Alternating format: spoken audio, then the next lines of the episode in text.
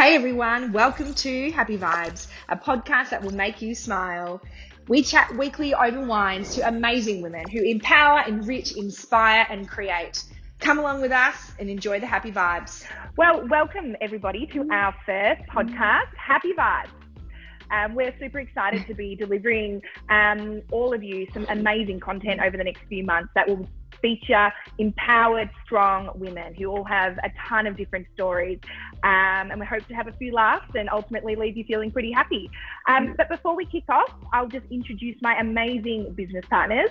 Firstly, I'm Julia Margaret, one of the partners, but I won't call myself amazing necessarily. But my amazing business partner up in the green there is Anthea. Hi, I'm Anthea. Nice to um, be part of our number one Happy Vibes podcast. Very exciting. And down there in the pink too, Miss Emma. Hi, everybody. Super excited to be here. We just can't wait to get started with these podcasts and really showcase some amazing women, as Julia said. And Julia, you are amazing. Thanks, Emma. This episode of Happy Vibes is brought to you by the Smile Maker Collection a personal massage device that will help you unlock your pleasure potential. Find your perfect match at happycollective.com.au. Today's podcast, our first podcast, is really um, about female empowerment and trying to change the narr- narrative around um, positive kind of sexuality and really unlocking some of the negative stigma that we think exists. Um, the first product that the Happy Collective are launching to market um, this week, in fact, is this Smile Maker collection of vibrators. And um, to help us do that and to help kind of shape this really positive conversation is our resident in-house sexologist, um, sexual health and relationship expert, Elisa Caro. Such a pleasure to be here with you and really normalize women's sexuality and support this empowerment that it's really needed. It has been suppressed for thousands of years. It's time to change that. Yes, absolutely. Yeah. Elisa, can I just say I um, I've had a lot of various mm. feedback mm. about us launching the Smile Maker collection. Um, and it's been really interesting. A lot of women obviously have been mm. totally on board and so excited. And yes, you know, oh, they're so excited to to try them out. However, I have had a few guys that have been very negative about the fact that women mm. use vibrators. What's your take on that? Mm, well, I understand that sometimes mm. men could feel mm. threatened by women mm. becoming more sexual empowered and maybe also feeling like oh they're not needed anymore but really that's so not the case like it's like self pleasuring for women and for women to have a great relationship with their bodies understanding what they love enjoying making love with themselves is actually essential for a fulfilling sexual life in a partnership. Yeah. And is a myth that if we are sexually happy in our partnership, in our relationship, we shouldn't be self pleasuring because it's really supporting keeping the passion alive. It's really supporting having a healthy relationship with ourselves because, first of all, we can communicate what we want. Second of all, our for women, moreover, for men, like I can say other things, but mm. it's very important to give ourselves massages and touch in order to release the tension of our pelvic floor and to awaken more sensitivity. And, you mm. know, if our partner has the patience of doing that, great. But I think it's also awesome that we give that to ourselves. Absolutely. So, for any man that is listening, if there is any man listening to this, I'm telling you right now, right now, that you don't have to be afraid of your partner, your lover to use vibrators. It's a great thing, and in no way they are like are a substitute for your presence. You know, like in no way. And Brilliant. they can add a lot of. We can even spoke about my things like they can add a lot of variety in the sex life. You can, you know, do different things when you have different toys, and so it's really, really good for women's sexuality. I think and, that's and a really good of, point yeah, it, it really is, and I think um, it just made me think. Um, so I, I, uh, very much what Auntie has said has been the same feedback that I that has resonated mm. um, kind of with me and my male friends. And another thing that's actually come up, um, which I guess surprised me in a way, was that um, not all women actually own a vibrator, which is mm. fine. I just assumed they all kind of did. And um, and so and therefore I look would assume that that not every single woman self pleasures either. Um, and so I'm just um, I'm interested in your kind of professional opinion about that, and um, mm. if we can kind of find out and like hear about kind of the benefits and um, yeah, why are people doing it? Why aren't people doing it? And what's normal? Yeah, so it's very normal to self pleasure and touch our bodies if we are sexually active and we want to have sexuality as part of our life. However, because of the sexual negative imprint in which we are embedded, in which we are raised, there is a kind of like a shame uh, connecting mm. with uh, self touch. Mm. And this is, you know, it starts in, in the in the young age. So when when you are a kid, you start to touch yourself when you're three, four, five and you start to play with yourself and often you get told off. Often you get shamed by either parents caretaker at school um, friends like they tell you that something is wrong. So kids when they start to touch their body they don't think it's wrong. They think it's fun they love it. And then being told over and over again that's not okay. This is shameful. Stop. Stop doing this. That's not okay. Like over and over again guess what then you're 20 30 40 and you're about to thinking about self pleasure and something in your subconscious mind is like this is not good and mm. you're not even aware of it anymore I think yeah. we all we all have children and I have twins that are 5 years old and I've certainly noticed some of that exploring stuff going on at the moment. So in Australia, how do we create a positive conversation around that sexuality and how do we support, you know, young children going through adulthood that this is okay what, what's the sort of conversation that we can have around that piece yeah i think this is like a whole podcast on yeah, yeah. big thing. But that's, that's a quick quick thing and i want to say is that first of all the way that their parents relate to sexuality Mm. is a model for kids and it doesn't matter that you know like it's not because they're making love in front of the kids but kids just feel things and so if the parents are feeling very awkward talking about it if the parents yeah. are feeling very shame about that you know i had so many clients that told me that their parents said you know sexuality is dirty or don't touch yourself your dad always does that that's disgusting you know yep. things like these are very intense and mm-hmm. so we are projecting on our kids our shame and this has yeah. to stop and of course like you know there is a place where to do it and of course kids need to learn um, when it would be a good time for doing that you know places in which they can do it because if they do it at school because of how uh, you know our society is right now at the moment that's also not okay and of course um, I don't want to incentive like kids making love. That's not what I'm saying. But what I'm saying is that I we mm. would like to give them a transmission of mm. acceptance mm. around themselves, exploring their bodies, and of course mm. making some like boundaries and rules around it. That's totally fine.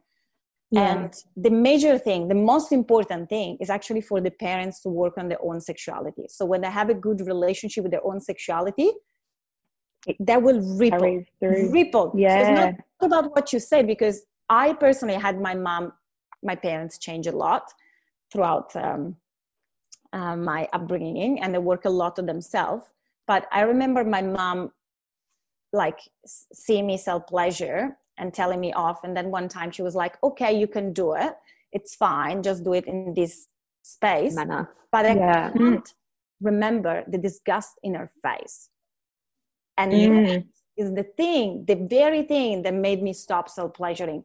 Not her telling me you should stop, even her telling me it's okay, just do it here and there and there, but I still have mm. face of disgust here, and I stopped. So it was not so yeah. much what she's saying, mm. but yeah, with it. I, I think it's really interesting too that, you know, we've always sort of accepted that men masturbate. I think it's, it's just the norm. But when we go into actually women doing that, there is certainly, you know, somewhat of a taboo. And I think the Smile Maker range, what we're trying to do and what the brand certainly is trying to do is to just create that normal picture that women actually do do this there's nothing wrong with it and that sexually we're sexual beings just as much as men are whether we're being sexual with ourselves or whether we're being sexual with a partner you know it's just an inherent part of being a, a human being so i think that's something that you know we all want to embrace mm. and certainly elisa i think that's something that you do regularly with your clients and you have your own series of podcasts i'm assuming relating to those subjects but how do you think that you know we can get that message across more in a positive way is there anything that you can impart on us in terms of just getting rid of some of that stigma surrounding the subject well even what you're doing that's doing mm. that you know mm. like talking about it help um, support people raising rising awareness around the stigma because sometimes people don't even know that. So the example i'm giving you earlier like someone is in their 40s and they just think that they don't like to sell pleasure but actually they learned that it was not okay and they feel shame. And that's kind of playing out as a conditioning. And yeah. so talking about all of those things that are taboo that are stigma so that people become aware of that right. and realize that there's nothing wrong with them or they don't have you know sometimes even they don't have low libido they just have um, mm. an association with sexuality which is um, uh, full of of shame and so they don't want to go there and so talking mm. about it what you're doing like your work you know selling pleasure devices and supporting normalizing that talking with your friends like you mm. are doing this you and are absolutely doing this and let's go as much as we can in bigger media so that our message mm. can be heard from many many people and yeah. i think also too elisa the other thing we all forget is that you know, we are all busy mums and we're busy working mums, and self pleasuring is very relaxing. It's, it's not only enjoyable, but it's so relaxing and, and efficient. And efficient, and you, you know, you you de-stress, you increase the serotonin levels, which you know lowers your stress levels. So there's so many other benefits, you know, to to using a vibrator and self pleasuring. But I also love the fact that in this range there are seven to choose from. You're not sort of pigeonholed in, into one type. Yeah. You can actually look at different ways of stimulating yourself, whether that's internally or externally or both, or with a partner or without a partner. And I just want to hear from you, Elisa. Do you, do you encourage that sort of varied um, experimentation, or do you encourage just sticking to something that makes you traditionally just orgasm all the time? What What are your thoughts on that? Yeah, absolutely. I'm a big, big fan, and we probably not go so much in depth in this one, but to bring variety in the yeah. self pleasures mm-hmm. and the way we make love with ourselves, mm. and to not be super attached to the orgasm and actually using self pleasure as a way to enjoy our bodies sometimes mm-hmm. you know will lead to orgasm sometimes not. But if we are attached to it then maybe you know i have 10 minutes. I should do this because i know it's going to get me there. Instead of oh maybe today i give a massage to my g spot. Or maybe today i just massage my labia. Or maybe today i play internally on my anus. So there are so many things that we can do. And having a fixed routine is the biggest enemy of sexual satisfaction in the long run Right. So, so like, the Sunday night at 7 p.m. it's not way to go. and whatever time we have, you know, like it's also maybe sometime I have 10 minutes and I massage my breast. Yeah. And that's a self pleasure. Yeah. Yeah, right. You know? And then sometimes I will give myself internal massage with pleasure device. And then sometimes I will use the pleasure device in other other places maybe to relax even my jaw. Like i actually like like to play a lot in different ways. And i think that uh, supporting variety and exploration and curiosity is very very good. Yeah. Yeah. Well i think um, what you've just spoken about elisa if there are any men listening no doubt this would excite them as well. If there if there's a if there's a woman in a relationship um, with a man or a woman um, experimentation I know um, yeah can excite a lot of people rather than just kind of yeah locked and loaded you know missionaries bang bang thank you man however the saying goes. Um, now Elisa I um, have had a number of conversations over the last um, kind of few months with girlfriends, and we've started to receive so many questions from people. You know, as soon as they found out we're working with like a, an expert sexual um, relationship coach. So, do you mind if we kind of fire off a few kind of Go questions that people want answered? Yes. Awesome. Okay, so one um, that's kind of come consistently from a, a, number of my friends and from people um, is around um, kind of sexual expectations and chemistry between um, within a partnership or a marriage, and so how um, and sexual desires not necessarily marrying up. And this one example that I'm thinking of, I have a friend who she has quite a high libido and her husband doesn't. And um, so she's wondering how to kind of get on the same page or how to actually help increase her husband's sexual libido so they have a more sexual chemistry together. Yeah. So look, in every, every, every, every relationship, there is going to be a mismatch. That could be very mm-hmm. big, could be very small. There is going to be a you know a higher desire partner and a lower desire partner. And on certain degree the lower desire partner kind of not say controls more but can keep pushing back right? Mm. but until a certain degrees because of course we want you know in a relationship where we both when we love each other we try also to make um to meet each other needs. And so there are techniques and stuff that can be done you know in order to um, supporting the libido to get uh, stronger. And for sure like i don't know exactly the case of you know the husband of your friend so i can't like go directly there. But that is something that is um it might be a little bit off topic but one of the main things that men do a lot is ejaculating a lot more than what they um if they like they tend to ejaculate as they used to when they were a teenager. So maybe they do it daily in the shower or something like that. And so what happened is that this is decreasing their libido. And a man can really regulate their uh, desire by ejaculating less. And that doesn't mean that they should make love less. Look, this is such a big topic. Like, just, you know, I'm like, I know that I'm just it bomb here.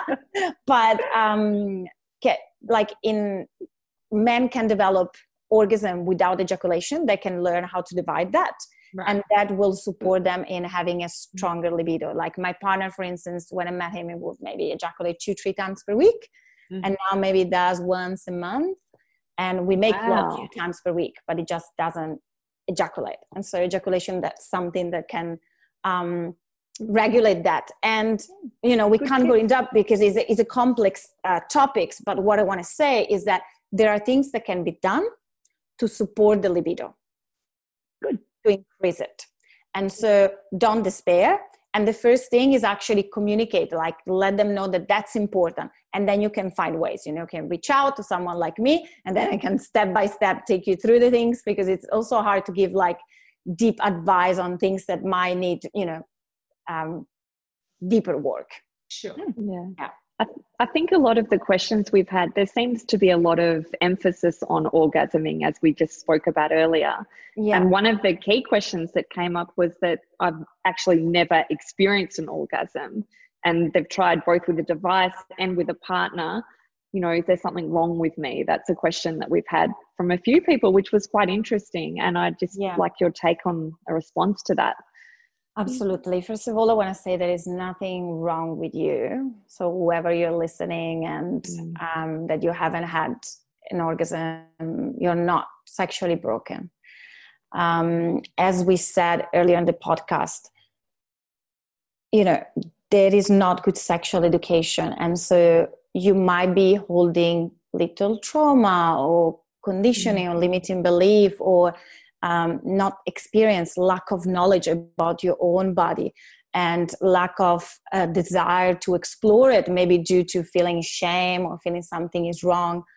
And so it is possible to learn how to feel pleasure, enjoy sexuality, and unlocking orgasm. It's a learnable skill. However, as everything, it also requires um, sometimes some some work peeling off the conditioning and not only that um, not only peeling off these like doubts and concerns that you might be having but also recreating a new relationship in which you know uh, with your body which pleasure device are amazing for that yeah, and right. can support you like in the exploration. But it's you know it's um, it, it might be a journey, but you can learn how to do it, and there is nothing wrong with you. And what happened is that you've been exposed to an unhealthy environment about sexuality.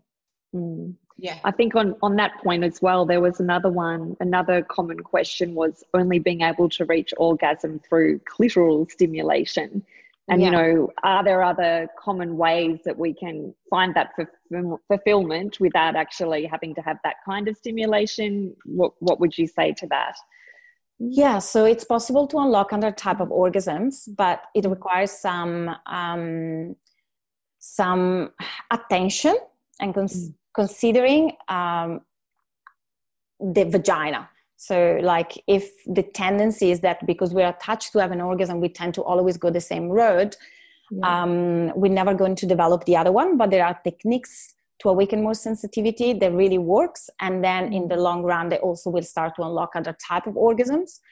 Mm-hmm. And and that's possible. It's a learnable skill. Like that's the first thing like raising awareness that that's possible. And of course like in 20 minutes podcast like we can't you know go so much in depth but at least we're raising the awareness. At least we're letting them know that it's possible. And mm-hmm. pleasure device highly support this for internal stimulation um, because they support the awakening of the sensitivity. Personally when i wanted to learn how to have other type of orgasms i stopped to have clitoris orgasm for like three months and I started exploring my body, actually six, and I started exploring my body in different ways. And then they start to unlock mm. because I couldn't otherwise. Mm-hmm. Okay, great. Fantastic. Yeah. Um, I had I had a couple of questions. It wasn't many people, but is there such a thing as too much sex? well, um, I think that there is not a right or wrong answer to this. I can give you my opinion. Okay. Like who's got the time for that, by the way. yeah. in my opinion, there is not such a thing like too much sex. But probably if you ask my partner, will say, yeah, there is such a thing. I have to do other stuff. so I think that it's just like good to, yeah, like it's. Uh, I don't think there is such a thing about too much sex, but um, I know that some people that ask that, yeah, I might feel a compulsive need to have sex. Mm. Not all of the people that are asking that, but some. And if yeah. there is a compulsive need to uh, uh, to have sex, then maybe you know it must be worth it. Like looking at mm. um, how do you relate with your sexuality more than asking, "Am I having too much sex?" Sure. Mm. Yeah, but no, for me, no. More sex. um, oh, yeah, I can't think of any other questions that um, my friends have asked me. I feel like I had um, so many, and now my mind's drawn a blank. Um, I think I'm, still, I'm just thinking about too much sex. Like I wish I wanted more sex. I think that's fine. given a really good overview on mm. um, you know, exactly what we wanted out of this first podcast, which was mm-hmm. trying to, you know, make women aware of the fact that if they're not having enough sex, that's okay. If they're not orgasm, orgasming, that's okay too. But using, you know, self pleasure and using devices, um, you know, is is and out there and about it. available, and they're learning about it. So yes. I think the objective for this first podcast was, um, you know, and being part of the Happy Collective is there are various ways to make women happy and to take control of their happiness. Yeah, and if there is another mm-hmm. thing that I really want to add that is very dear to my heart is that sexuality it doesn't end in having better orgasm and feeling more pleasure. Like somehow mm-hmm. sexual empowerment really ripple out in other areas of our life Mm-hmm. And when we feel confident, you know, in our bodies, in how we look, in uh, we feel free of expressing ourselves, not keep double guessing ourselves. Oh, I might look good from this position. Uh, how am I here? Or maybe mm-hmm. I should lose some weight. But like we just feel confident in our body. We can yes. speak our boundaries and our needs instead of feeling, oh, maybe I don't want to ruin the mood. We speak in the sexual environment. We are also bringing those confidence those embodiment qualities and the the capacity of speaking boundaries outside of the bedroom and it yes. really ripple out like when i see a very sexual empowered woman i can see her like speaking up walking down the street in a different way and i can tell you my clients all the time they come back and they tell me oh my god i actually speak my needs to my boss in this regard because i felt like if i can say it to my partner with my legs open naked i you know i'm, I'm going to do it even more like when when i'm in a workplace and somehow it just ripple out so yes. it's, it's just so a lot of people think oh i don't have time for sex but sex is beyond that it's just like one part of you yeah. and as you're working there is also ripple the factor ripple out in other areas yeah. That sure. makes so much sense. Sentiment. Yeah, I love that mm. sentiment so much. And if we can together collectively um, help women build confidence, not just in the bedroom, the Happy Collective isn't just about selling a sex toy. It's about so much more than that. And if we can actually help women um, mm. build confidence in all aspects of their lives, uh, I think we're going to be a bunch of happy women um, and our mission will be done. So yes. I'm just so excited to have um, be part of this kind of conversation, to be building this mm. business with the beautiful Anthea and Em, and to be working with experts mm. such as yourself, Elisa. And I thought a fun way mm. to actually end this podcast could be to talk about who our perfect match is from a Smile Maker collection, of course. Um, yeah.